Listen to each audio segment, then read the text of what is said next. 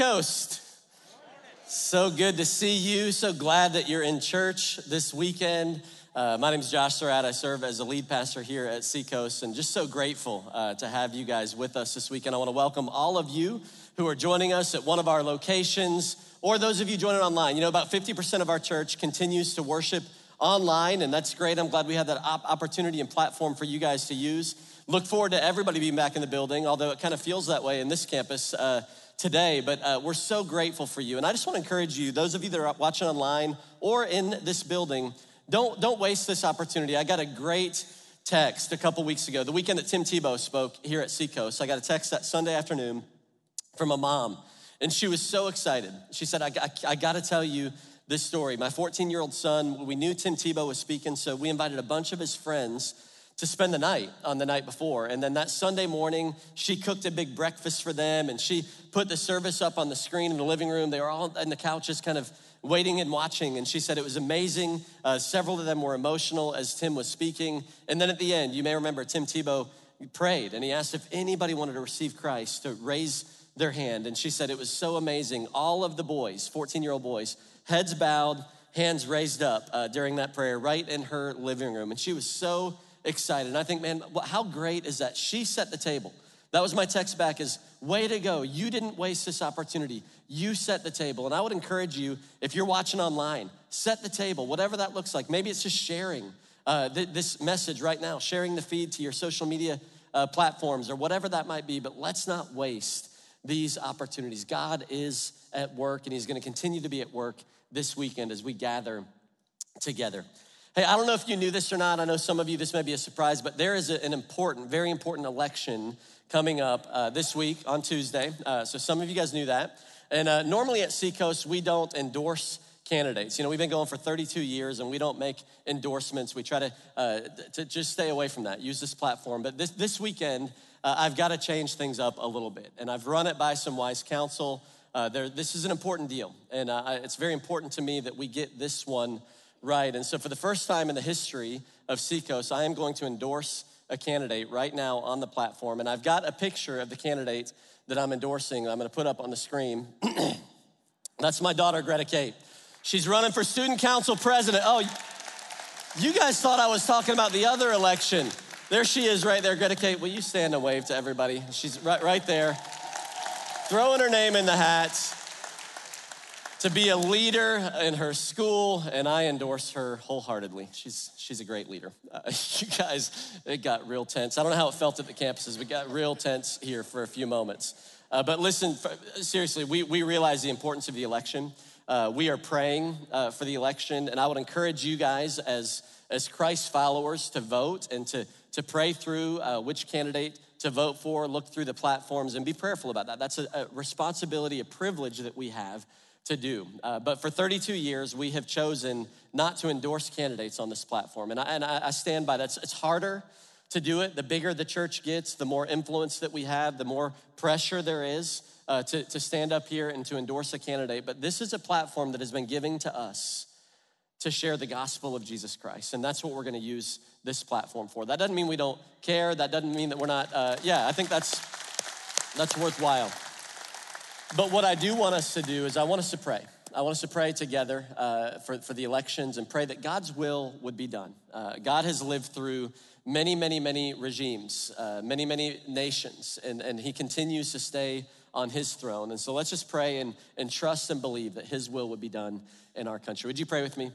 Father, we thank you. Uh, we thank you for this great country that we live in. We are so grateful, uh, those of us that live here in the U.S., and we just pray, Lord, for the elections this week. And we know uh, that it has been very divisive. We know, Lord, what's at stake. We know that, uh, Lord, our country has gone through so much this last year. And we just pray, Lord, that you would reign on your throne. We pray, Lord, that you would establish the leader that you've called to, to lead us in this next season. And as Christ followers, that we would live with a deep, abiding sense of trust in you. Uh, Lord, that you are our ultimate hope. You are our ultimate king. You are our ultimate leader. And so, Lord, we just trust you and we pray, Lord, that your will would be done, that your kingdom would come. In Jesus' name, amen. Amen. Hey, how many of you have ever traveled outside of uh, the country that you live in? Just by show of hands. How many of you have ever done that? Okay, wow, a lot of people have traveled to other countries. I have had the privilege and opportunity to do that a number of times. Often it's with a mission trip here at Seacoast. We send out lots of mission trips. Obviously, none of us have been traveling much in the last few months, and we hope and pray that those opportunities will come again soon. But when we go on a mission trip, it's very important to us that any team that we're taking, we do a session in our training on cross cultural uh, training. Because how many know there are different cultures and different customs, and what's normal to you and me here isn't normal to other people. And that's true of your own home, by the way. Some of y'all got some things that are normal to you, but they're weird to the rest of us. That's okay. That's, that's how things work. And so we'll do cross cultural training. And for, for example, we, we send a lot of teams to Africa. And there are certain parts of Africa that there's a hand symbol that to you and I is very normal and it's positive, but there it's, it's very offensive. And that hand signal is a thumbs up. If you're watching in Africa right now, I apologize already for doing this. And, and, and if you don't know this, you can offend people. To us, thumbs up means, yeah, everything's good. We're, we're good. In Africa, that means essentially up yours. And so you can imagine if somebody's like, hey, how you doing? Oh, I'm, I'm, you know, it's like, no, no, no. So you have to know some of these things going in. And, and uh, Nicaragua, some of the Latin American countries, pointing is very offensive. And so you use softer hand, hand gestures and open, open hand, handed gestures. In Haiti, this is one of the most significant ones for me. I've been to Haiti a couple of times. And if you're walking in Haiti, like let's say we're touring an orphanage or we're serving in an orphanage or you know, we're, we're walking to a church, it is very normal for another man to walk up next to another man and grab their hand and walk with them. And it's just, it's a symbol of friendship. It's very normal. It's culturally okay. How many you know it's important to know that going into that environment, right? Because if I don't know that, I might throw a punch. It's like, I don't know what's going on. But here, you don't just go up and grab hands with a guy that you don't know. It's just, it's just different, you know? And so it's important that you understand that. And man, some of us may have felt a little bit uneasy over the last couple of months some of us may even feel like, man, I feel like I'm living in a culture that I don't fully understand as things have changed and as stuff has happened. And, and here, here's why I share that with you. If you felt a little bit out of place in America, I just want to encourage you that's, that's a good thing.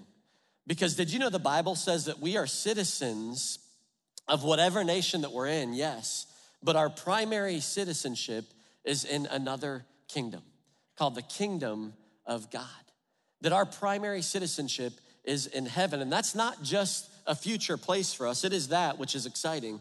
But the kingdom of God, Jesus came and he talked about establishing the kingdom of God here on earth as it is in heaven. We're in a series called Royals. We've been studying leadership, looking at some of the great leaders of the Bible, some of the not so great leaders of the Bible. But for the next two weeks, we're gonna talk about Jesus, the, the unchanging king. We have ever changing world that we live in. But King Jesus is unchanging. And the kingdom that he came to establish is also got some unchanging principles. And so, what I want us to do today is to go, okay, if our assignment as people who have dual citizenship, you know, some of y'all have always wanted a second home. The one you live in now is your second home. You can just go ahead, congratulations, you got a second home, because our primary home is in the kingdom of heaven. But what kind of kingdom did Jesus come to establish, and how can we do our part in bringing heaven to earth. Did you know that's our assignment? That, that Jesus has told, he told us in the Lord's Prayer, right? To pray that God's kingdom come on earth as it is in heaven. And over and over and over again, he would say, Hey, you've seen it done this way, but in the kingdom of God, this is how we do things. So if we're gonna be the kind of people that bring a little bit of heaven on earth, wherever we happen to be, what's it gonna take? And it's great news because whoever wins the election on Tuesday, whether it's the candidate that you are pulling for and supporting, or whether it's the candidate that you're not pulling for and supporting, we still can bring heaven on earth into our workplace, into our family, into our friendship circle. And so let's talk about what it looks like to do that. Three, three important principles if we're gonna see heaven come to earth.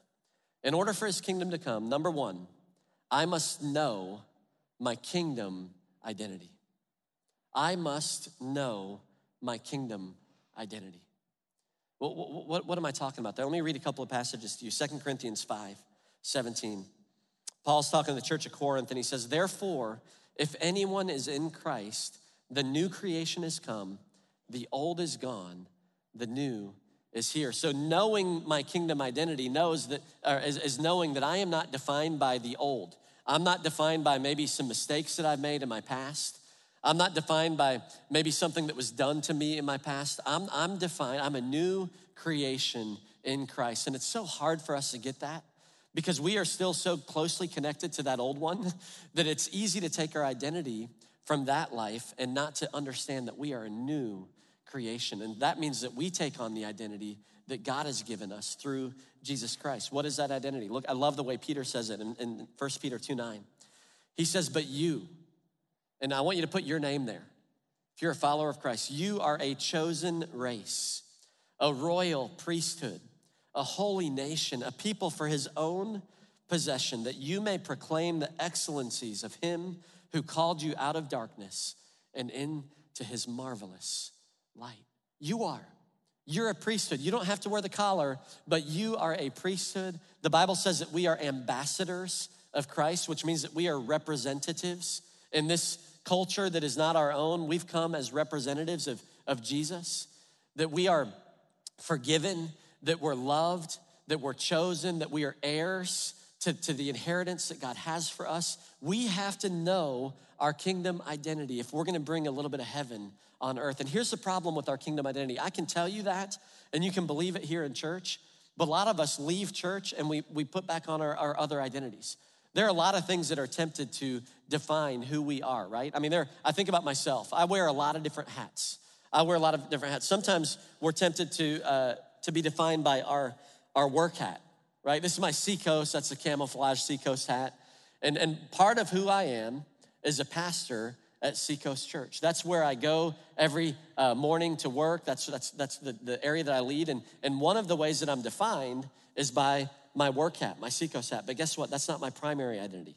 That's a secondary identity. And a couple of other identities that I have. I've got this one as my my Cubs identity. I'm a Cubs fan, proud of the Cubs. I know we didn't win it this year, but but we won it four years ago for the first time in hundreds of years, and so I love that. But it's it's not my primary identity, right? It's it's not the main thing that defines me. I I also uh, come on somebody. Oh my goodness. Never in question yesterday, never in question. But I love my Tigers, right? And that's that's an identity. But but my primary identity, primary identity is none of those. Those are all important. But we gotta know what first defines us because what first defines us will inform all the rest of the things that we're a part of. And if I'm a if I'm a Cubs fan first, then when they win, I'm on high, and when they lose, I'm in the pits, right? But if I'm a primarily a Christ follower, this is my primary identity. Love God, love people. This is who I am, primary, then that informs everything else. And so I'm not a a, a Republican and then a Christian, or a Democrat and then a Christian. I'm a Christ follower first, and that will inform how I see my values, all of that. I, I, th- that comes first. And it's so easy to wear this mask in church, but man, we get out in the world and it's like, ah, I don't know if I want to wear this mask first because that, that, that means I'm going to have to act in a certain way. It means I'm going to have to treat people in a certain way. This happened to me. I was flying home from Colorado this summer with our family. And uh, some of you saw this on Morning Encouragement a couple months ago, but I was coming in and our flight got delayed. There was weather. Then our flight got canceled. I had to get in this long line in the airport. I think I was in Philadelphia or Pittsburgh or somewhere up there trying to find our way home. My family all went to get Chick fil A. I stood in a line of about 15, 20 people, and there were two people at the front, two gate agents, that were helping people get their flights figured out. The line took forever, probably 45 minutes to an hour. I'm standing in that line. It's one line, two people. So the first person in line would go to the next open agent. Well, as I'm getting up there, I'm the second person in line. I look to my right, and this woman has walked up, and she's formed a new line right next to me in front of one of the gate agents. And I'm like, oh no, girl, uh uh-uh, uh this ain't going down like this. And so I'm sitting here, I'm thinking, how am I going to deal with this situation? And then I remember I am wearing this mask that says, Love God, love people. And so what did I do? I turned over this way.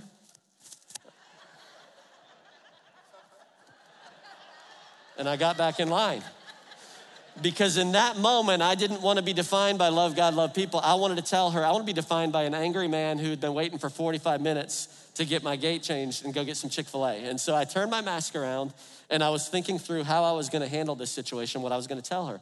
Thankfully, when the next gate agent opened up, she looked at this woman and she goes, Oh, no, sweetie, uh, you're going to have to go to the back of the line. Sir, you're up next. I was like, Oh, thank God, thank God. Now, some of you are judging me right now, and you have done much worse things, okay? You have done much worse things.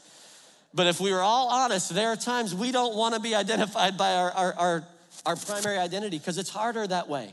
If I had left that mask up, if I had kind of allowed that identity to be more than something on my, my mask that I was wearing, but to inform how I would treat people, then I would have had to figure out a way to, to handle that situation while remaining true to my primary identity. And, and that's a lot more difficult. It's doable, but it's a lot more difficult. See, there are times we just want to strip off that kingdom identity and go, you know what? I'm going to speak my mind and I'm going to win this fight. And I'm going to, you know, and, and man, if we're going to bring heaven on earth, if, if my primary thought was, man, how do I bring heaven in this situation? Maybe I handle that a little bit differently. Maybe I think through what this woman's needs are and actually go, hey, ma'am, I don't know what's going on, but obviously you're in a bigger hurry. Why don't you take my, you know, there, I could have handled it differently but I chose not to. And it's so easy for us to get out of here on the weekends after singing about how great our God is and being a house of miracles and seeing his kingdom come and then forgetting our kingdom identity. If we're gonna see heaven come on earth, then we've got to know that we know that we know who we are first. And friends, if you are here and you've given your life to Christ, your kingdom identity as a son or daughter of God you have the opportunity, the privilege to represent him in all kinds of different situations. To, to, to love him, to love people. And, and man, if, if you're here today and you've made that decision, one of the easiest ways and first things that we do as followers of Christ is to identify with him in baptism. I think we have a picture uh, of somebody getting baptized today. I love it because uh, th- th- this, this is what it looks like to make your primary identity in Christ, but to come out and to say, man, I am a follower of Christ. And listen, baptisms are happening today at all of our campuses. And if you have given your life to Christ, maybe you struggle a little bit with kind of how do I live out that identity during the week? What a great way to establish, to draw a line in the sand and say, you know what, I'm going public as a follower of Christ. I'm putting that hat on, I'm putting that jersey on first so that I can know that I know and that others will know I'm a follower of Christ. We've got everything that you need to do it here and at the campuses. If you're online, let us know in the chat. We'll help you figure it out. If you're close to a campus, we'll come help you do that safely. If not, we'll talk you through doing it at home. But, but why not go public? Jesus said, first thing, repent and be baptized. Being buried with him in his death, sins washed away, and, and come out of that thing in new life, remembering that I'm a new creation in Christ. So if I'm gonna bring heaven on earth, I first have to know my kingdom identity. Second thing that I have to do, if I'm gonna bring heaven to earth, is I must practice kingdom values. Practice kingdom values. What are kingdom values? Well, there are lots of them. We could do a series, we could go probably a year talking about kingdom values, but there was this moment in, in, in, in Jesus' life where a teacher of the law came to him and said, Hey, what, what's the most important? Will you boil it down? Will you make it clear for us? What's the, the most important commandment of all of those commandments? And Jesus answered him in Matthew 22, verses 37 through 40. He said, Love the Lord your God with all your heart, all your soul, and with all your mind. This is the first and greatest commandment. And the second is like it love your neighbor as yourself. He says, All the law and the prophets hang on these two commandments love God and love other people. That ought to be the, the, the, guiding force of our lives. Now, love can be difficult at times. If you've had children that you've had to discipline, love, love doesn't mean that you're a total pushover. Love doesn't mean that you don't have other values and don't have beliefs and don't stand firm on those beliefs. But what Jesus is saying is if ever you're in a place where it's, it's confusing to you or it's a little jumbled up for you or you're not sure what the right, then, then filter your actions and your values through these two first. Okay, so I gotta love God and I've got to love other people. That should inform how I live out my life. I've got to practice kingdom values. There's all kinds of values throughout scripture. You've got the fruits of the spirit, right? Love and joy and peace, patience, kindness, self-control. You've got the 10 commandments that teach us, you know, that we are not to have other gods before uh, God. We're, we're not to have idols and we don't kill, we don't steal, we don't commit adultery. There's lots and lots of, of, of scripture that points us to how we live our life day in and day out. But Jesus says, man, at the end of the day, the most important, the primary, is that we love God and we love people. See, I think sometimes we, we mix this up. Our values are for the sake of building people up, not tearing people down. And I, I frankly, as, as your pastor, I've seen this happen over and over and over again in our communities, in our world. I saw a great a video a few weeks ago the guy talking about the movie Batman versus Superman. Anybody see that movie, Batman versus Superman? So I got a few superhero people. I'm not a real big superhero movie guy, but man, it, it made so much sense. You have these two characters, right? Both of whom are shaped by their beliefs and by their values, both of whom's values have been shaped uh, through experiences and trauma that they've gone through in their life. But in this movie, what happens is there's a third character. Lex Luthor is his name, and he begins to take those values that they have and he, and he causes them to weaponize them. He fuels them with anger. And at the end of the day, these two people with great values end up fighting and, and potentially destroying each other. So I went and watched the movie, and you watch this scene where they're fighting each other, and it is so disappointing and so underwhelming. There's something about you that's like, man, really? These are two great people, and they're, they're killing each other. And I think that's kind of the point that we should feel. And, and what I've seen happen is, is we, a lot of us, even in the church community, we've got these great values and these great beliefs, but we've begun to, to weaponize them and to turn on people. And we're using our values to tear people down instead of to build people up. And this happened all throughout scripture as well.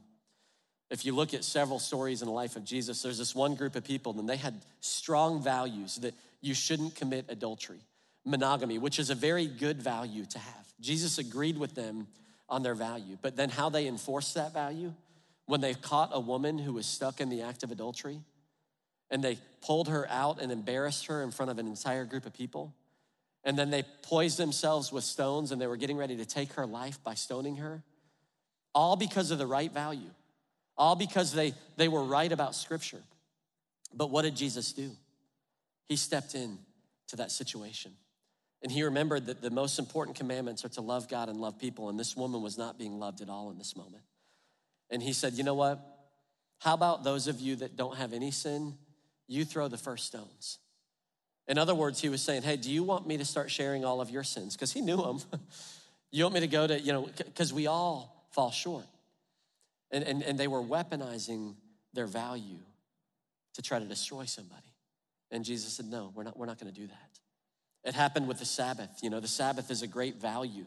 And there are people that, that man, and we should too. The Sabbath is for us, it's gonna help us.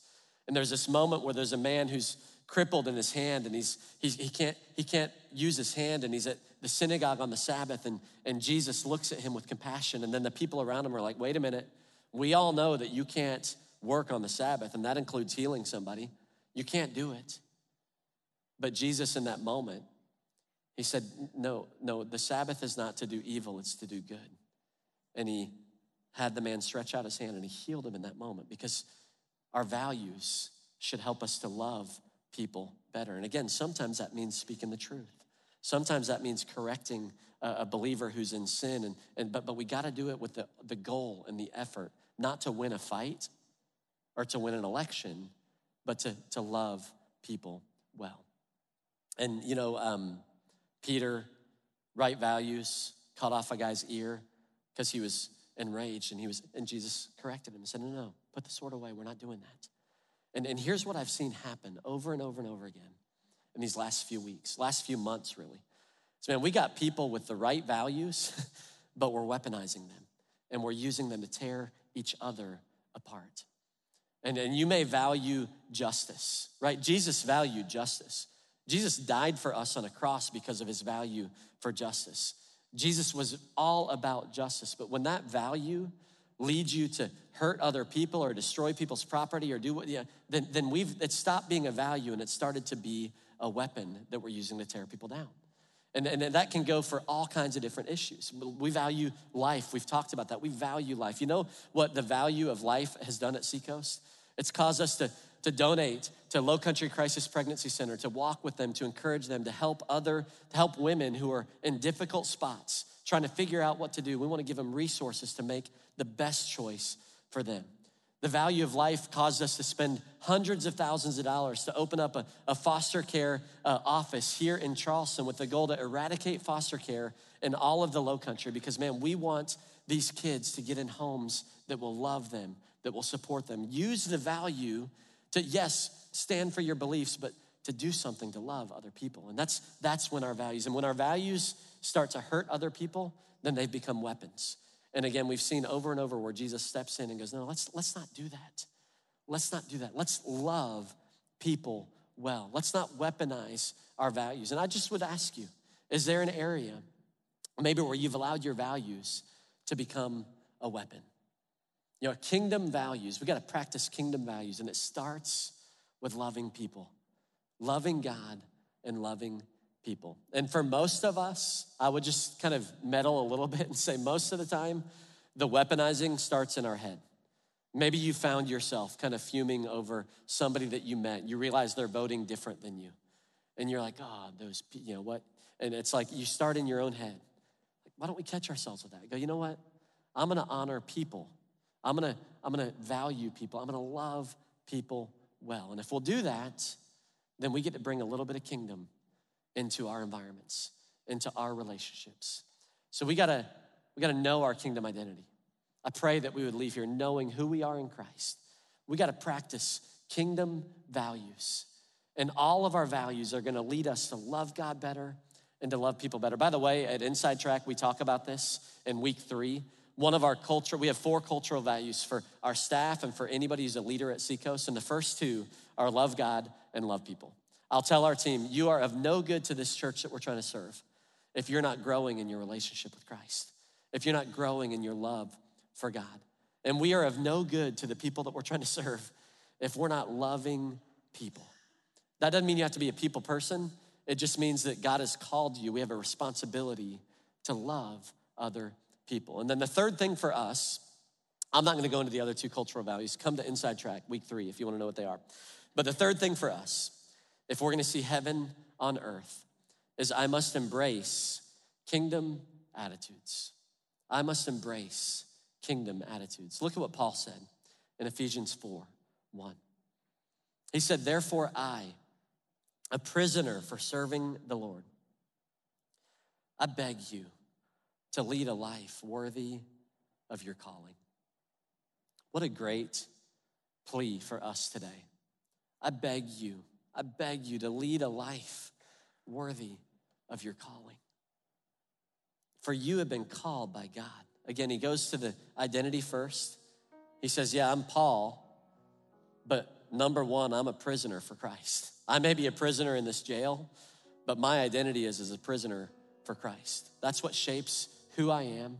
That's what shapes the kind of attitude that I'm gonna have. And he says, I'm begging you guys to know that you're called to live a life worthy of your calling. And then he lays out four kingdom attitudes. There are a whole lot more than that. But I think these four would serve us well, especially this week. He says, always be humble. Always be humble. First kingdom attitude, humility. When? Always.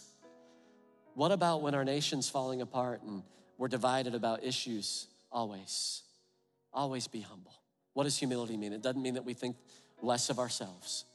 It just means that we think of ourselves less. That we choose to love others. That, man, we don't have to be right in every argument.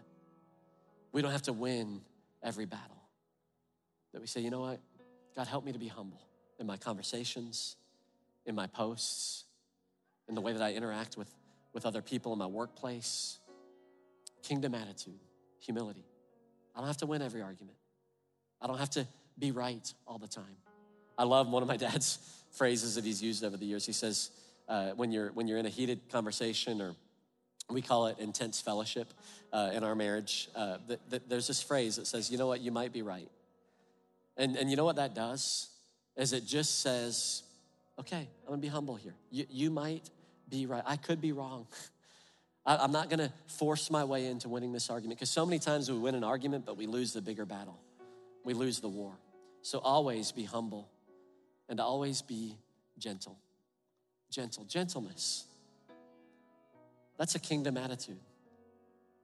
That's an attitude that we could use a little bit more of in our culture, couldn't we? You know what the Bible says about gentleness? It says that a gentle answer turns away wrath.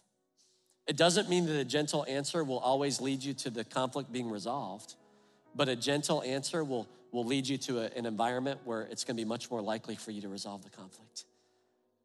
A gentle answer turns away wrath. Man, that, that right there could save a marriage. That right there could save a friendship. If you just knew that, man, every time that you are worked up and you read that person's post and you're writing out your reply, what if you filtered that through a gentle answer turns away? It doesn't mean that you're forsaking your beliefs. It doesn't mean that you don't stand firm on your values. But your attitude could be a kingdom attitude of gentleness. It'll help you go a lot further in relationships. He says, always be humble and gentle.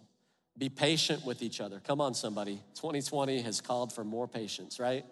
We all could use a little bit more patience. It's kingdom attitude, it's fruit of the Spirit. Be patient. That means that, you know, uh, uh, you're gonna get frustrated. You know, anytime I think about patience, I think about the word frustration. Where am I frustrated at right now? It's probably an area that God is developing patience in my life. I'm in a hurry, He's not. I'm in a hurry, my wife's not. I'm, you know, uh, I'm, I'm in a hurry, my boss isn't, right? Be patient. When? Always. Always.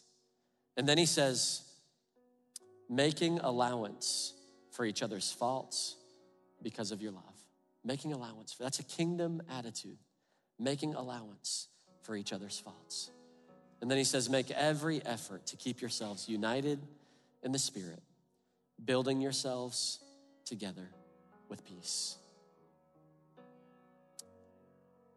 Humility, gentleness, patience, making allowance for each other. You know, a word that is used for that is tolerance, which is a word that's just been jacked up by our culture, right? We've, we've, our culture claims to be tolerant, yet we'll cancel anybody who doesn't agree with us, right? That's, that's what tolerance looks like right now. But that, this is a biblical definition, which is just make an allowance for each other's faults. Let me break some news to you guys. There's, this is not a perfect church. You're sitting in rows with people that, that are dealing with stuff that are making some mistakes. And guess what? If it was perfect, it wouldn't have been anymore when you got here because you're the same. I'm the same, right? We've all fallen short. And, and what the Bible is saying, what Paul is admonishing us there is man, give the Spirit a little bit of room to work on people. This isn't a place that you have to have your act together, that you have to come. It's, it's absurd to think that, that you would have to come in here and we all have to be united and believe the exact same things in order to worship together. No, this is a place where there is there's room for you to be wrestling through and working out your faith with Jesus. You would never go, you know what, I know I'm bleeding uh, out of my arm, but I got to get this bleeding stopped before I go to the hospital. no, you go. And we have a, a, great physician, a great healer who will gently bandage, bandage us up and there are some of us that are here, we got beliefs that are wrong, we got habits that are wrong, we got stuff that's wrong. You don't need me to tell you the stuff that you're doing wrong, you already know it. But the Holy Spirit is, is at work, and He's leading us, and He's correcting us. And we can bring a little bit of heaven on the earth when we realize I don't have to fix everybody's problems. I don't have to make sure everybody believes the exact same way I do. And as I'm parenting teenagers now, or a teenager and more to come, I'm realizing that, that making allowance, there are some things that they're just gonna have to figure out in their own way. And, and, and, and I gotta be wise about what those things are, right? But there are some things that if I force it, then it's, it's not gonna serve that relationship well. And so, y'all, I, I just, I wanna say beg, I plead with you as we move into this crazy week. I don't know what's gonna happen on Tuesday. I really don't. I, I, don't know who our president is gonna be. I don't know how long it's gonna take to figure that out. I don't know what kind of civil unrest might come up as a result of that, and I can't control any of that. But you know what we can do? We can be prayerful about all of that, and we can create little pockets of heaven on earth anywhere that we go. And we can be a people who know who we are in Christ, who bring about and practice kingdom values. And we can, we can embrace kingdom attitudes. And we're gonna see heaven come on earth. And we're gonna see lives changed, and we're gonna see people pointed to a hope that is so much greater than anything else that we could hope for. And so that's my encouragement for us, and that's what I pray that we'll do as a church. Will you guys pray, pray with me as we close? God, I'm so grateful. I'm grateful for this incredible church. I'm grateful for this group of people. God, I'm grateful for your word. I'm grateful for our country. And I'm grateful for an unchanging King, Jesus, who continues to reign on his throne. And so, God, I pray that you would help us be a body that is unified. God, who uh, is patient, who makes allowance for each other's faults. Lord, who, who love each other well and who love you well. And I pray that you would help us to know who we are in you. I thank you, God, that none of that is because of what we've done, Lord, but it's because of what you have done, Jesus. So thank you that we are called, that we are chosen, Lord, that we are sons, we are daughters, we are ambassadors of you. Help us to live like that this week. Help us to and bring a little bit of your kingdom into our homes. Bring a little bit of your kingdom into our workplaces. Bring a little bit of your kingdom into every area that we walk. God, we just pray that you would help us with this. We pray, Lord, that you would forgive us, those of us that are, you know, just coming with, with heavy hearts. Lord, we know we've maybe been having attitudes that don't line up with your kingdom. And I thank you that, Lord, a kingdom principle is that, Lord, it's your grace and your mercy that you forgive, willingly forgive us. Lord, we put our trust in you. In Jesus' name, amen.